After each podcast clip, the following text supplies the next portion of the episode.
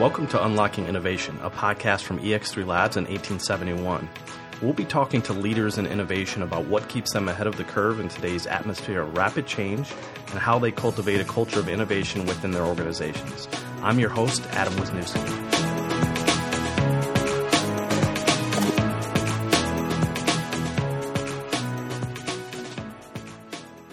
Welcome to another episode of Unlocking Innovation. Today's guest is Dr. Nirav Shah.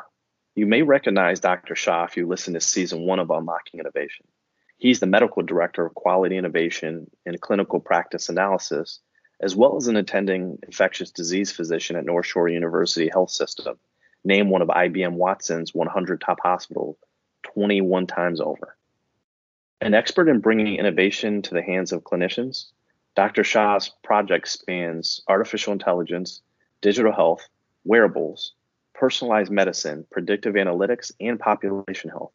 He's returning to Unlocking Innovation today to discuss the technological innovations that have emerged from this very challenging year in healthcare.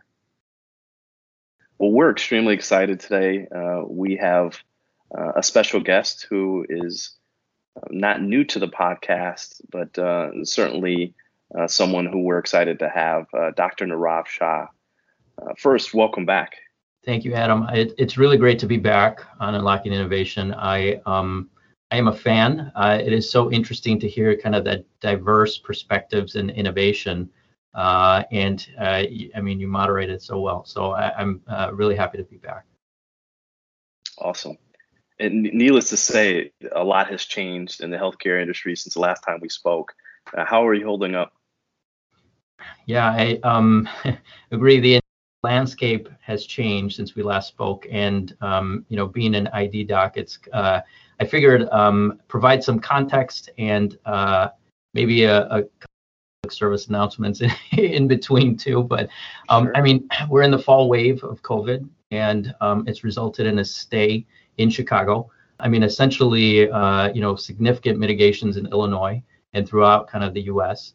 Uh, it's ubiquitous you know, it's an urban, rural uh, landscapes. Um, it's resulted in significant morbidity, mortality, 250,000 plus deaths up until now. And it's fundamentally changed how we live, socialize, shop, work, educate our children. My kids are all remote right now. Um, healthcare delivery has not been spared, you know, this disruption.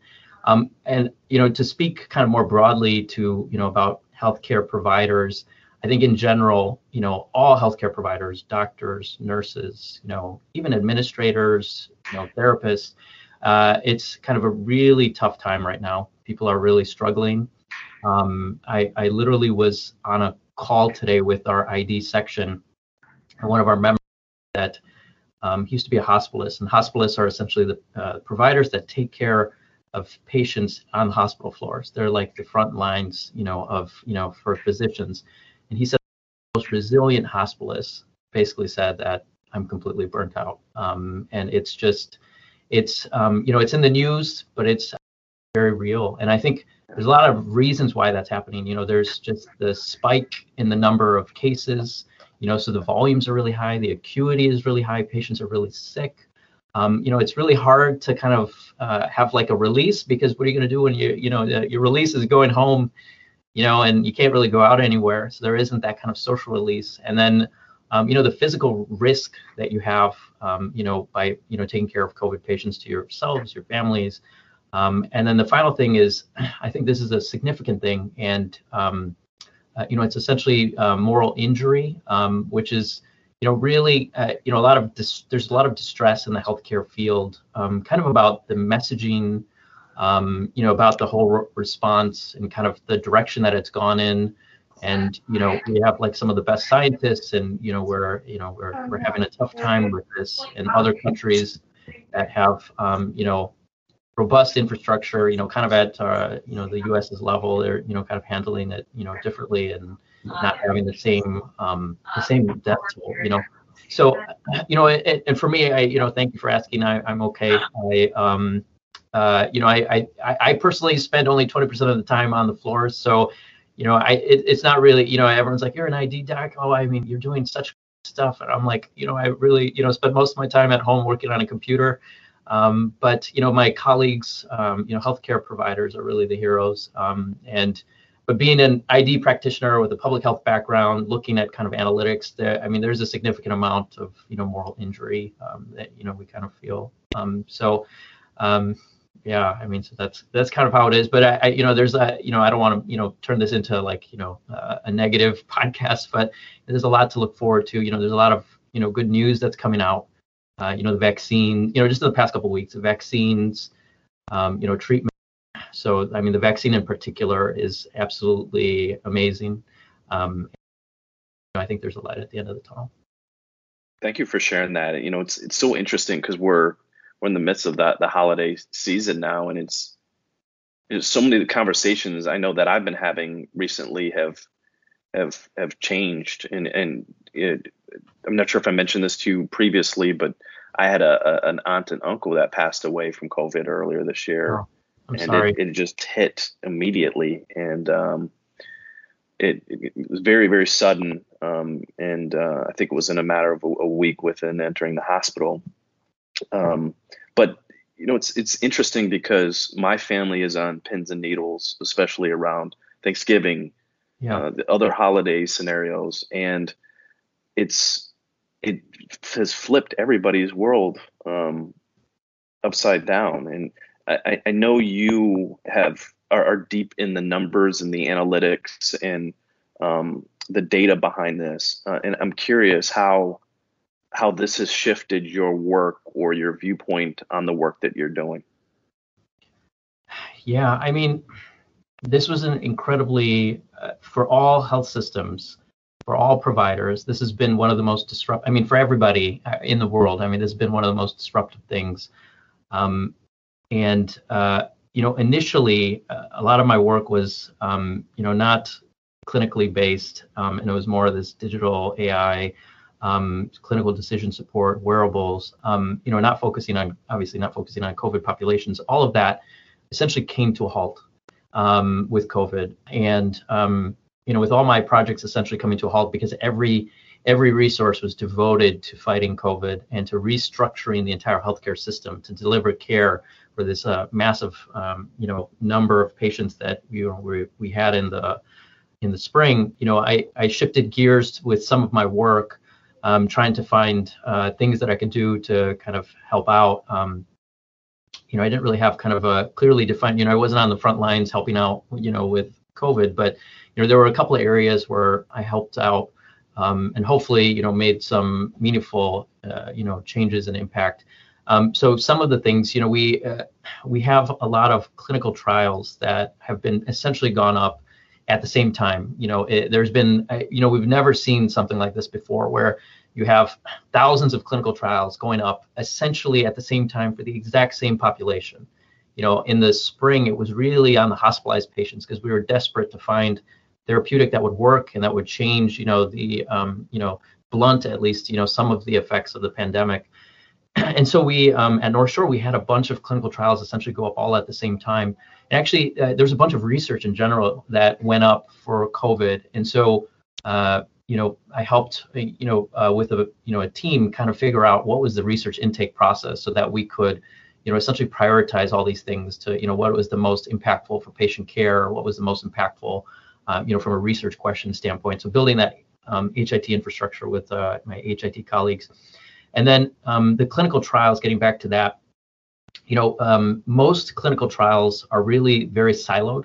I mean, you'll have like a diabetes clinical trial or like a vascular clinical trial or like an asthma or COPD. And, you know, they're targeting different patient populations, but this was literally targeting the exact same patient population. So how, and there were so many other things that were so unique, you know, um, you know, we, there was a safety issue where we didn't want the clinical research coordinators to go into the room, especially early on when we, you know, we were just so terrified as to, you know, how this spreads and how, um, you know, the, uh, you know there wasn't enough PPE and all of that. So, you know, so so all these different changes to how this research infrastructure existed, and so we built out a tool that allowed for communication and organization around clinical trials so that we weren't, you know, that we're passing information to the frontline physicians who are really communicating this, and so that we weren't telling the same patient about three clinical trials at the same time and confusing them, um, you know, and so that it was a very kind of process way. Um, I helped out with a bunch of research and um, you know looking at therapeutic trials, some diagnostics, and um, you know health equity uh, disparities type research.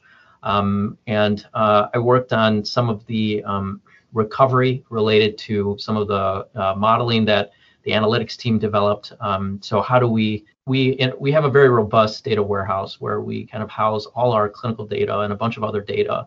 But one data system that wasn't housed in our EDW was our supply chain. And very early on, it was very clear that everybody was having issues with supply chain in terms of masks and PPE and et cetera. And so, how do you link essentially the modeling that we were doing around COVID, like you know where where we suspected the numbers would be a week, two weeks from now, to the actual PPE, and how does that impact our ability to conduct surgeries, our ability, you know, to see patients, you know, um, and that. So I was involved very early on in trying to think through some of those questions when you know there was um, there were significant issues with PPE and stuff. So that's kind of the work I did. Um, very quickly, um, you know, my boss basically said we should be able to, you know, uh, walk and chew gum at the same time. And um, within a few months, I, you know, my projects kind of got back up and running. I've been working on that, but still, you know, doing some COVID stuff and, um, you know, um, continuing on with a lot of the projects I was working on from before. So the last time we we conducted the interview, we were uh, in person in a small studio, confined space which would absolutely be a no-no today, considering the pandemic. Um, now we're we're meeting virtually. So many things about the pandemic have have um, caused some some significant harm to people and communities in life. But there are some things that have, have been a positive, and one of which has been you know, kind of this digital divide, uh, not just in rural areas, but um, really the the adoption of technology has been fast forwarded um, just by circumstances. One of the things that that we know is that video is being used quite a bit more for uh, by healthcare systems and, and hospitals to to reach patients. So I'm curious, how is North Shore bringing care into patients' homes uh, when it comes to digital tools and technology? I think um, uh, the bulk of it really is around telehealth. And I mean, this is something that um, uh, that's occurring nationally. Uh, I mean, this has accelerated all digital kind of tools across all sectors everywhere. I'm sure even, I mean, you guys are very digitally enabled and enhanced. I'm sure it's even accelerated what you guys are doing. Um, but for healthcare systems that were uh, essentially archaic from a digital standpoint, it has accelerated it. You know, some people say by a decade. Uh, you know, um, you know the amount of uh, digital type tools that we're bringing, you know, into the home. Primarily, really telehealth, e-visits, and those kinds of things. Because, you know, especially initially, we wanted to keep patients safe. We want to keep providers safe, um, and try to minimize kind of the amount of in-person contact. Um, so that was the main thing. There, there have been a couple other things. You know, the this has accelerated our journey in other spaces as well. Um, I would say remote monitoring has, um, you know, accelerated. So we're we're working on two kind of remote monitoring projects. Um, one is kind of in its early stages, and it's essentially doing that kind of telehealth visit, but uh, you know, potentially bringing in tools that the patient can use at home to do the actual physical exam so that you don't need to, you know, when you have a telehealth visit and it's just on the phone and you don't have those tools to do the physical exam, it's kind of hard to, um, you know, to fully understand what's going on. But if you could have those tools at home and they could do the physical exam and you can record it into your system and you have that objective data, it's helpful. So we're, you know, we're looking into that space uh, mainly from an urgent care and potentially, uh, you know, primary care kind of space. Um, my work in wearables has continued. It's um, you know, it's been moving quite uh, rapidly. And we've um, partnered with the company called PhysIQ, which um, is actually a Chicago startup, which, you know, it's great to partner with Chicago startups. And they're a company that's it's an analytics company that um, you know is device agnostic, and so they they literally go whatever platforms exist, they um, you know connect with them, and they have a suite of analytics which were very interesting to me. You know, um, when we were kind of doing our vendor evaluation, because they've um, they've had papers that show that they are able to identify patients at risk as good as like invasive tools. There's this thing called a CardioMEMS, which is really the only thing for heart failure, which is really the you know one of the main um, areas that we're trying to reduce um, readmission and monitor patients when they leave the hospital. And so there's this invasive device called a CardioMEMS that directly measures the pressure in the pulmonary artery. And so that is the only thing that's been shown to reduce readmission rates because it is such an objective measure that you know is so helpful, and you can intervene early and you know manage patients early. And so this company basically has um, produced a paper that shows that their external wearable device with their analytics um, can potentially um, identify patients at risk, you know, just as quickly as that. And so we are uh, we have moved forward uh, with essentially a clinical trial, and we're going to be enrolling our first patient the next two to three weeks um, for that. And it's been, you know, massive, massive planning to kind of figure out kind of how to not only just take the device itself, um, which, you know, there's a device in the analytics, but you know there there are so many other components to technology that I'm sure you guys are aware of. There's you know the you know the human computer kind of design element. There's the workflow. There's the implementation. There's the change management you know there, there there's all these other pieces that you have to think through um, and that are just as you know innovative as the actual device and the you know the analytics and so so that you know that is something that we're working on and then our larger team um, is working our digital team um, you know led by you know one of our vps in digital um, sam zabarjity he's working on um, he's working on our digital front door. So how to you know aside from just the phone and our you know NorthShore Connect our patient portal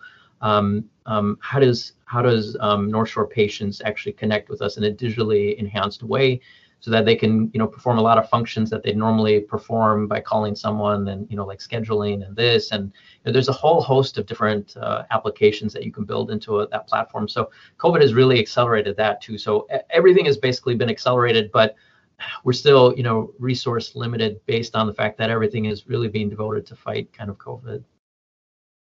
It's exciting news, and especially moving forward with a lot of these these initiatives that maybe you know we're we're slow to get to the market or, or maybe put on the back burner a little bit, but just had to get fast forward uh, again by the circumstances. So that's that's uh, that's great news there.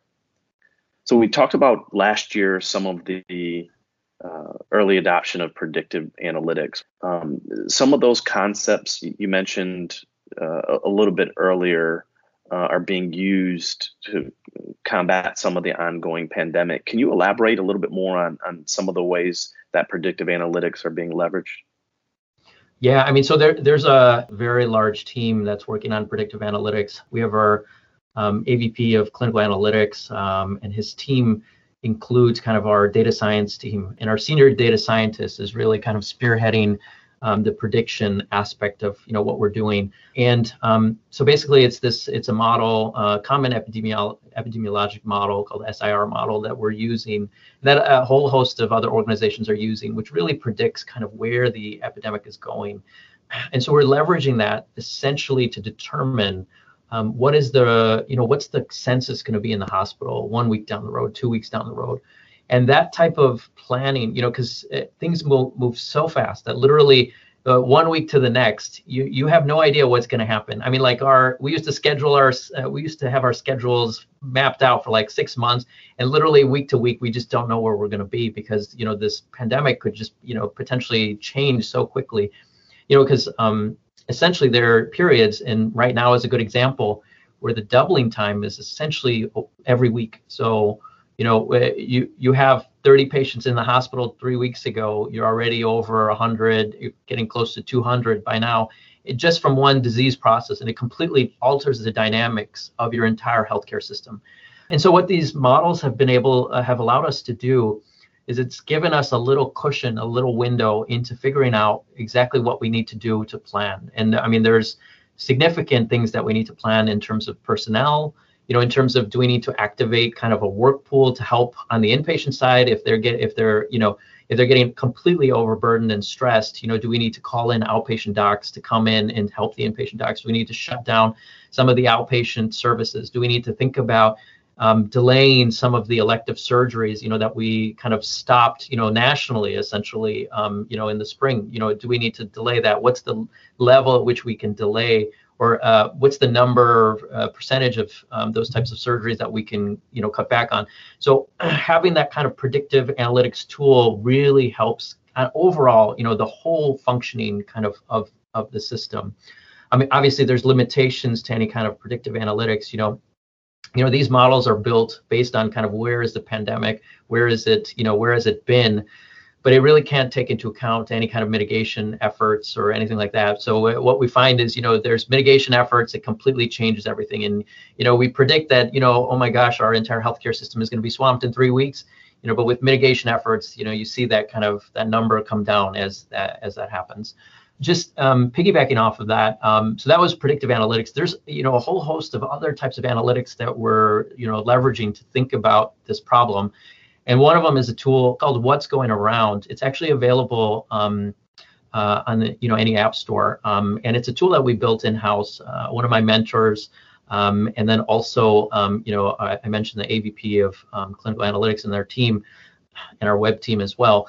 Um, it's called What's Going Around. And it's basically it's a syndromic surveillance tool, visual analytics of the North Shore catchment area, and it does a whole host of things. So it, it I mean, when we built it a bunch of years back, it did influenza-like illness, uh, whooping cough, uh, pediatric asthma, gastroenteritis, but we've added COVID to the mix in that. So what's really interesting is, you know, you see those maps on like I don't know, New York Times or wherever, and you kind of see these areas that are shaded and some are shaded really dark and some are shaded really light. But this is this tool gives you insight into what you know hyper local communities are being affected.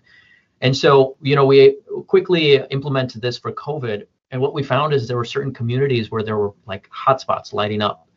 And we literally, um, our system has gone to those communities and talked with local leaders to try to figure out what's going on and how can we mitigate it at that kind of local level. So, in addition to predictive analytics, there's other analytics that you know we're doing that are really helping us kind of target, you know, where the COVID hotspots are at the extreme hyperlocal level. That's fascinating, and I'm, I'm curious is if there's been any surprises or interesting correlations that have been made from those data sets that, have come out of that tool.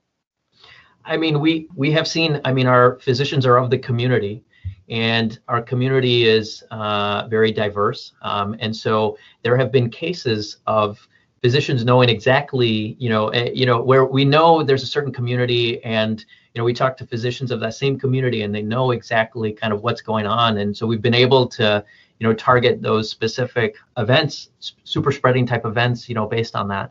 So I, I, I mean, it's it's absolutely fascinating, you know, to be able to take the data that's being churned, you know, from our, you know, our our you know daily clinics and you know lab tests and you know going into our EDW and then going into this tool and then being able to figure out at the local level like what is going on that's driving this? You know what event occurred that you know is driving this? Is extremely fascinating. So one, one of the things that we know on on the digital innovation side um, is really around the the the waves of COVID 19 and kind of tracking those pieces. And you, and you, spoke to a couple of the scenarios what contribution do users and users need to to be mindful or um, need to think through in terms of contributing to some of those numbers? Is there something that they should be proactively doing? You know, whether it's you know um, indicating in an app that that that they're experiencing certain symptoms, or is it just data read only? It's an interesting question.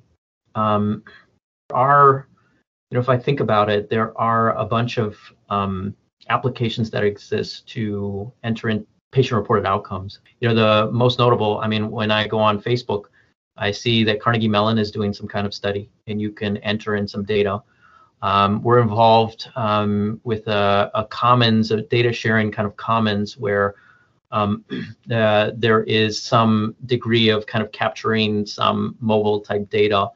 Um, I, you know, any kind of data that helps us understand kind of the spread um, and the hotspots is helpful in kind of mitigation efforts. So obviously, the more data, uh, the better to help us figure out what's going on. But I'm sure there is specific kind of data elements that are really helpful. Um, you, you, know, as uh, you probably heard kind of early on, there were a lot of initiatives, big initiatives between, you know, the big tech companies to see if they could do contact tracing um, you know, between phones. Obviously, there's significant privacy issues. You know, we're not um, South Korea, which can do something like this and can do it effectively and can you know pinpoint exactly what's going on and you know uh, and they have a different um, culture you know in terms of uh, you know if you've come in contact quarantining is a lot easier kind of in in that culture compared to the us but i mean something like that um, you know if we had devoted um, energy and um, effort um, uh, you know into really thinking about the you know test and trace and you know that kind of philosophy i think would have you know been very helpful kind of early on you know when it wasn't as widespread um, so I, I, mean i think that kind of data would have been really helpful at the kind of consumer level if something like that could have been passed on. Um, i you know I, I, think that's that's probably where I, I think the most impactful kind of consumer generated data would have been. Absolutely. And I instantly think of social media tools like twitter that where people are you know sharing different you know life events and things that are going on, but that I'm sure have been useful in terms of um, contact tracing and kind of mapping where super spreader events have started, et cetera, because usually those are uh, are shared through social media. Yeah. So, in the area of digital innovation, in terms of technology advancements you'd like to see that maybe haven't been adopted yet by uh, the healthcare system or um, at large or specifically with North Shore. Is there any digital innovations that you're excited about that you haven't seen yet, but you think would be very beneficial? So it's an interesting question, and actually, um, you sparked something uh, in me to to think this through. I mean, uh, one of the big things is we need to be able to kind of automate a lot of the burden on care providers because um, you know, over time, there's been a lot of regulatory type burden, um, you know, data entry type burden. You know, the number of orders, the the number of like clinical guidelines has increased and it keeps changing. And I, I think as a healthcare system, we need to think more about automation.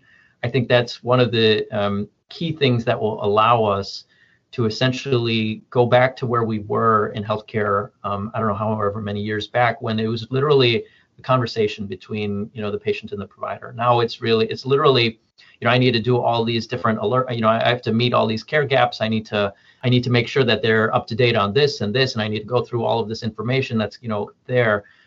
But a lot of that is in the electronic health record and how do we leverage that electronic health record to really ease the process for clinicians, you know, not just physicians but nurses, therapists, you know, et cetera, you know, even administrators but then something else you uh, that clicked is, you know, all the projects that I'm working on are essentially, you know, if you think about it, kind of going into the future, are probably all interlinked. You know, whether it's um, you know, a digital front door, whether it's um, extracting social determinants of health, which is another project that we're working on right now from from notes, whether it's um, you know remote monitoring, whether you know it, it's building these like complex um, decision support tools that allow you to automate processes. If you think about it, they're all connected at some point in the future.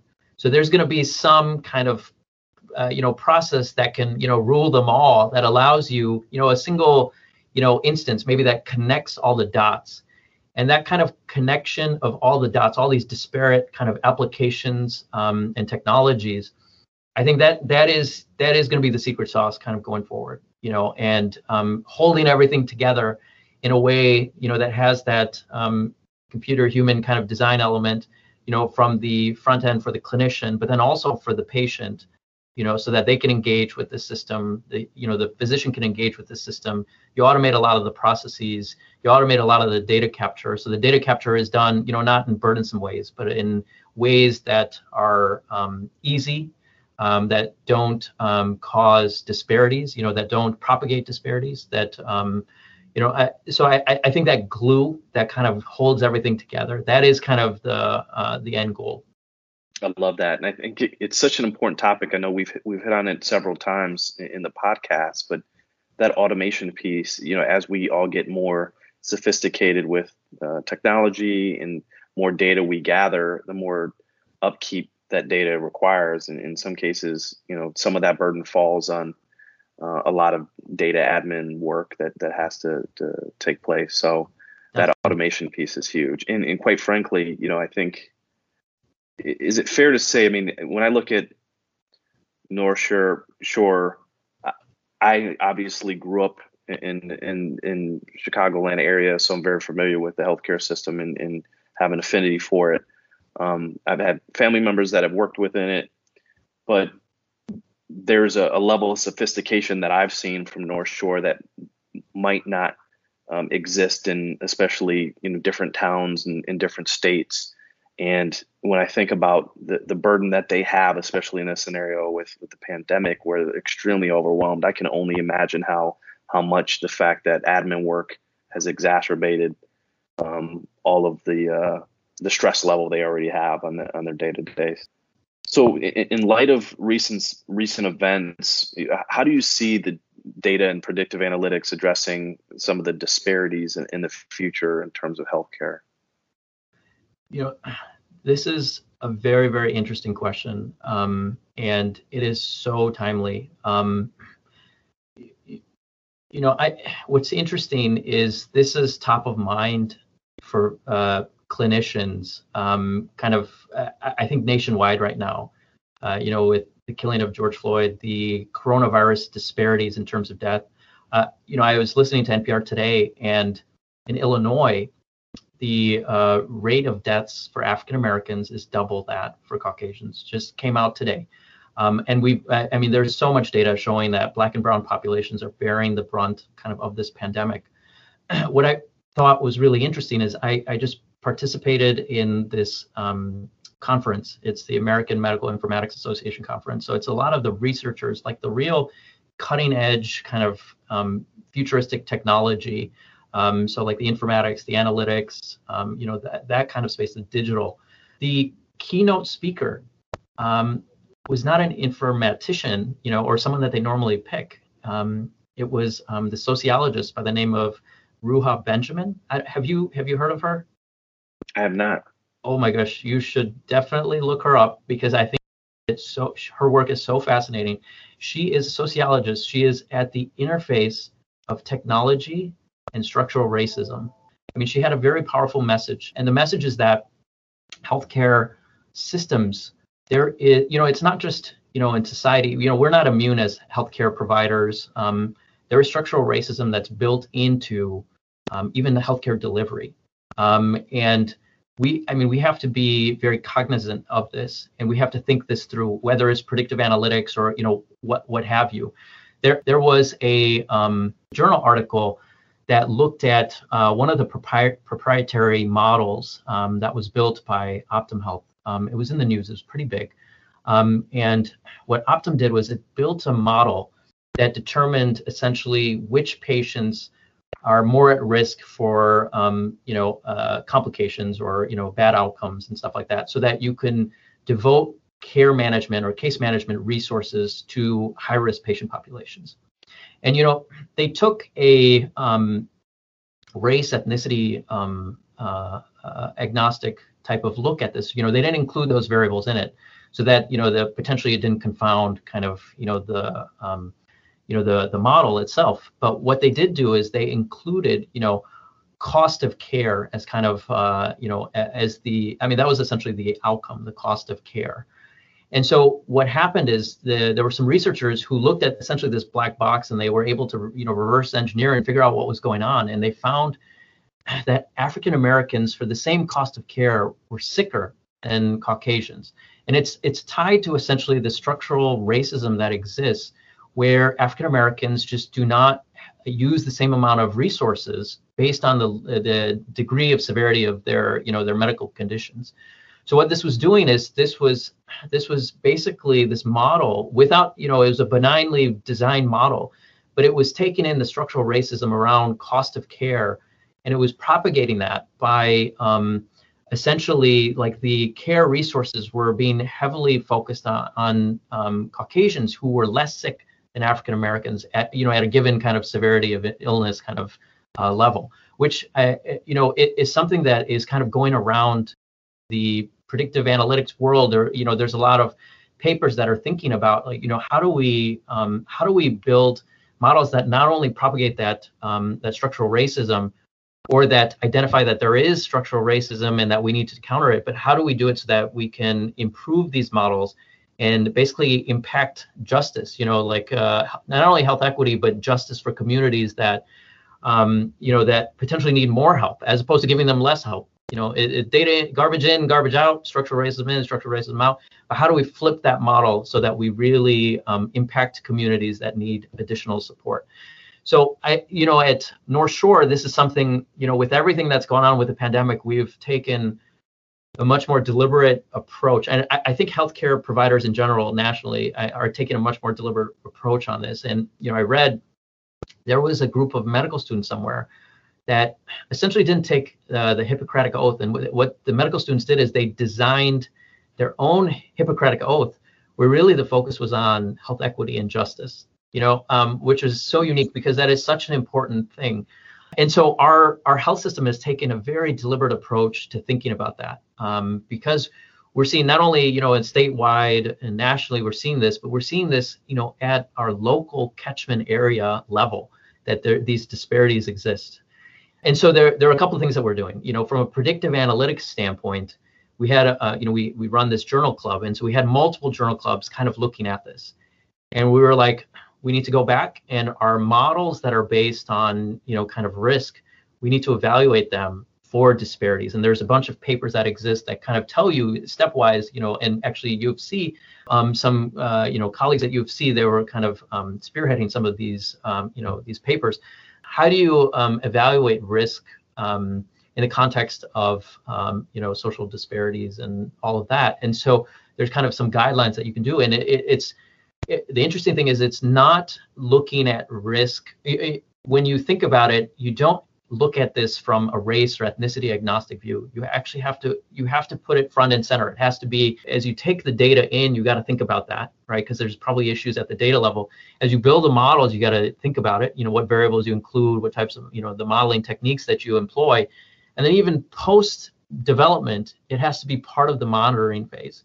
So we built some models before, and so we went back and we analyzed to see was there any disparities in outcomes related to the models. And you know, the models that we had were pri- primarily like inpatient, you know, really like high risk, like you know, readmission and mortality. So a lot of the variables around kind of conditions and labs and stuff like that. So we, you know, we didn't see anything, but we're now building outpatient models where our variable list is expanded. You know, like what's the risk of admission? What's the risk of ER visit? And we're including all kinds of variables, including like social determinants, census tract variables, and you know all these other things where there's a potential for bias. And so we're thinking very carefully as we build these models as to how to not you know think about this from a race agnostic you know like a you know way but you know injecting it into all the stages to think about how do we make sure that we don't exacerbate the disparities that exist. The the other thing is um, we we built on the in the mold of what's going around which is our you know epidemiologic visual analytics tool um, our analytics team built out something called the lens of social equity which is a similar geographic kind of mapping tool you know, down to the same kind of, you know, uh, you know, the really hyperlocal level of, you know, what are the health disparities that exist, you know, tied to various outcomes of interest. And what we noticed, we, you know, we, our teams um, looked at three um, things in particular: uh, mammography rates, um, colorectal cancer screening rates, hemoglobin A1C. And I think for one of these outcomes, I think it was the colorectal cancer screening rates.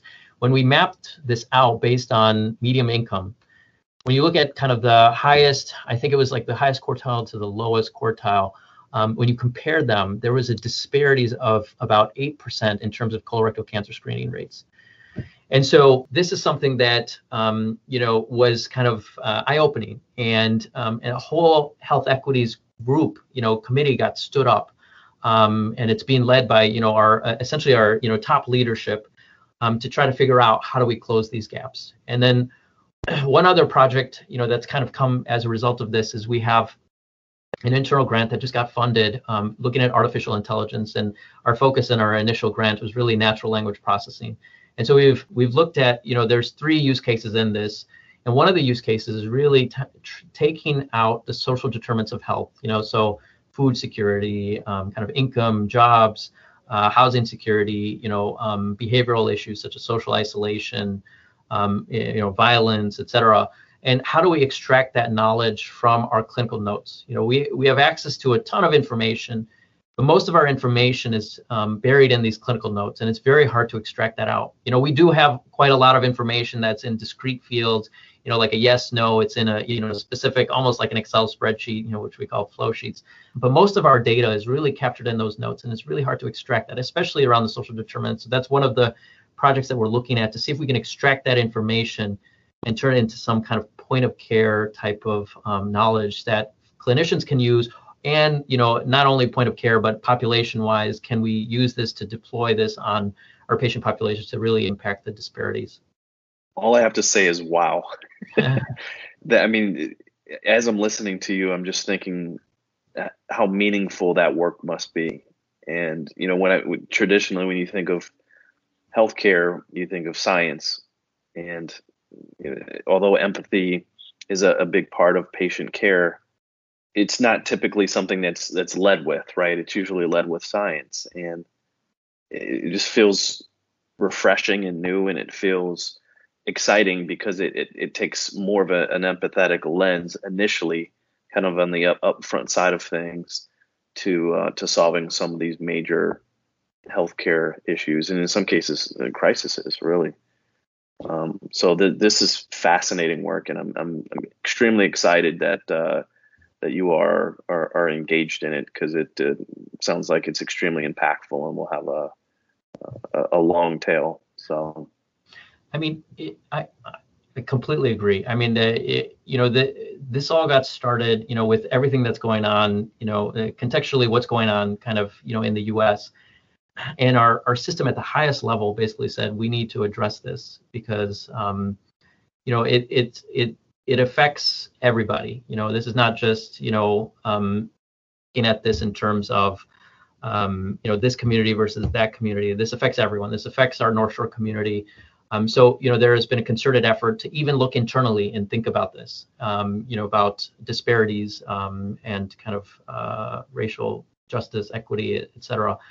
And you know it it it, you know, thinking about this, uh, there's an empathetic lens as, and uh, you know, thinking about it from a data standpoint, there's also a data-driven reason to drive this, you know, because, you know, the, there's potential for a large impact if, you know, if there's a significant disparities, um, you know, between different uh, communities, there's a potential for a large impact that you can make if you just raise, you know, the disparities. Um, you know, if you raise one group up to, you know, what the other group has in terms of colorectal cancer screening or what what have you, there's a potentially extremely large impact kind of at the population level for population health. So there, there there's multiple ways to think about this, and I mean I think all health systems really need to think about this from both of those lenses. You know, it, it is it is uh, an empathetic view is definitely the way that we need to think about this.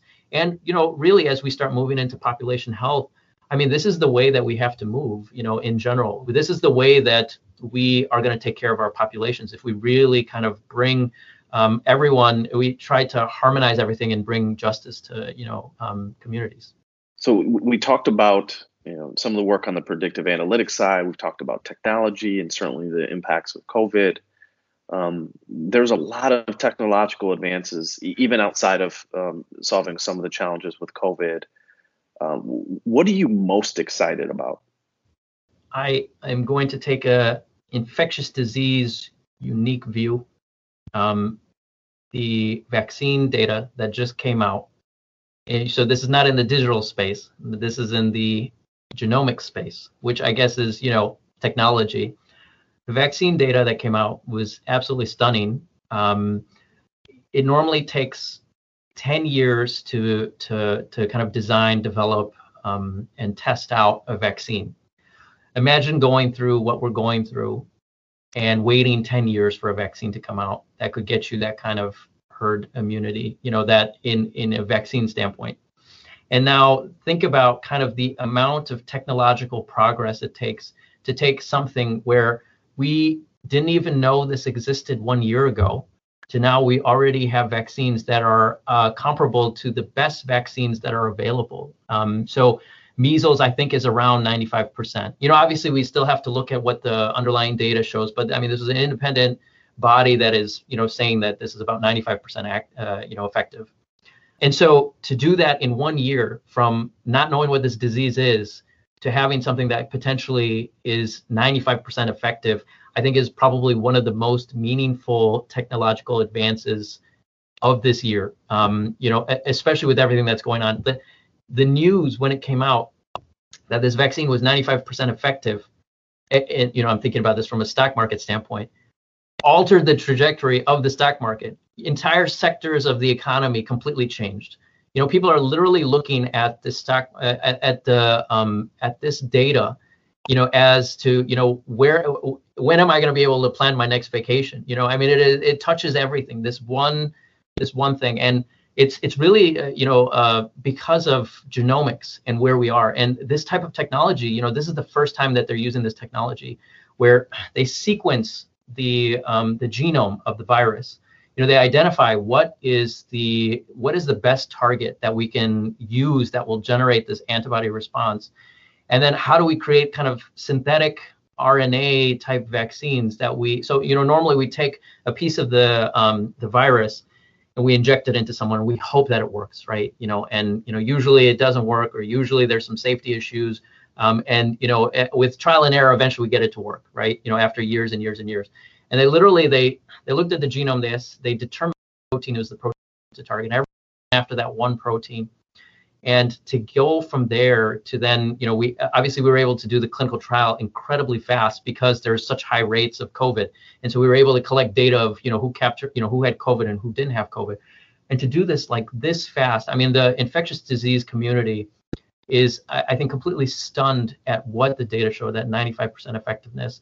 Um, and you know, because we were shooting for 50%, and you know, this is like, you know, you're shooting for I don't know, like a six minute mile, and you go to like to three minute mile. You know, it's something right. like that. I mean, it's absolutely crazy. And um, you know, so I, as a public service announcement, I, I want to say, you know, there's a lot of misinformation about the vaccine. There's a lot of, um, and I'm not sure if this vaccine is good. I'm not sure if it's safe. The data so far has shown that these vaccines that are coming out soon are safe and extremely effective. And you know, we need to, you know, as an ID doc, I, I, I, you know, I need to say that this is something that we need to do. We need to take this vaccine. It's really important. There's a lot of misinformation out there, and so we need to get vaccinated. And I, you know, while we wait for that, you know, there's going to be, uh, you know, a period of months or so.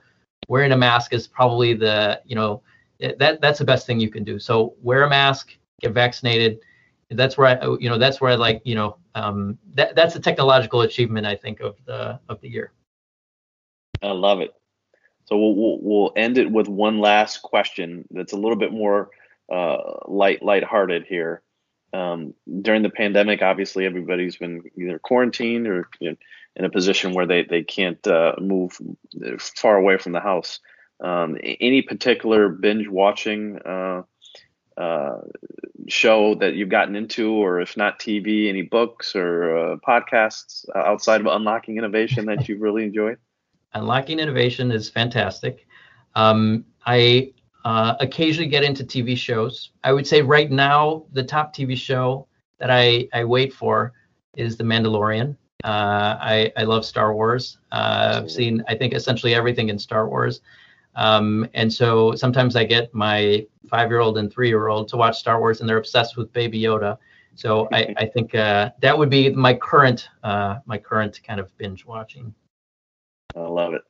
Good stuff. Well, this was absolutely exciting. It's always a pleasure uh, catching up and, and, seeing all the, the great work that you're doing. So uh, we want to thank you, uh, not just for your time, but all of the hard work and dedication to um, taking care of such a large population of people that uh, have healthcare needs. So thank you for all your work and thank, thank you for everything that you do. And thank you for joining us today. We know your schedule's busy. So thank you. I mean, this is fantastic. And I'd just like to say that um, this is a large team effort at North Shore, and there are a lot of people that are heroes um, that deserve recognition, kind of in that, not just in the healthcare space, but you know the frontline workers that really deserve recognition.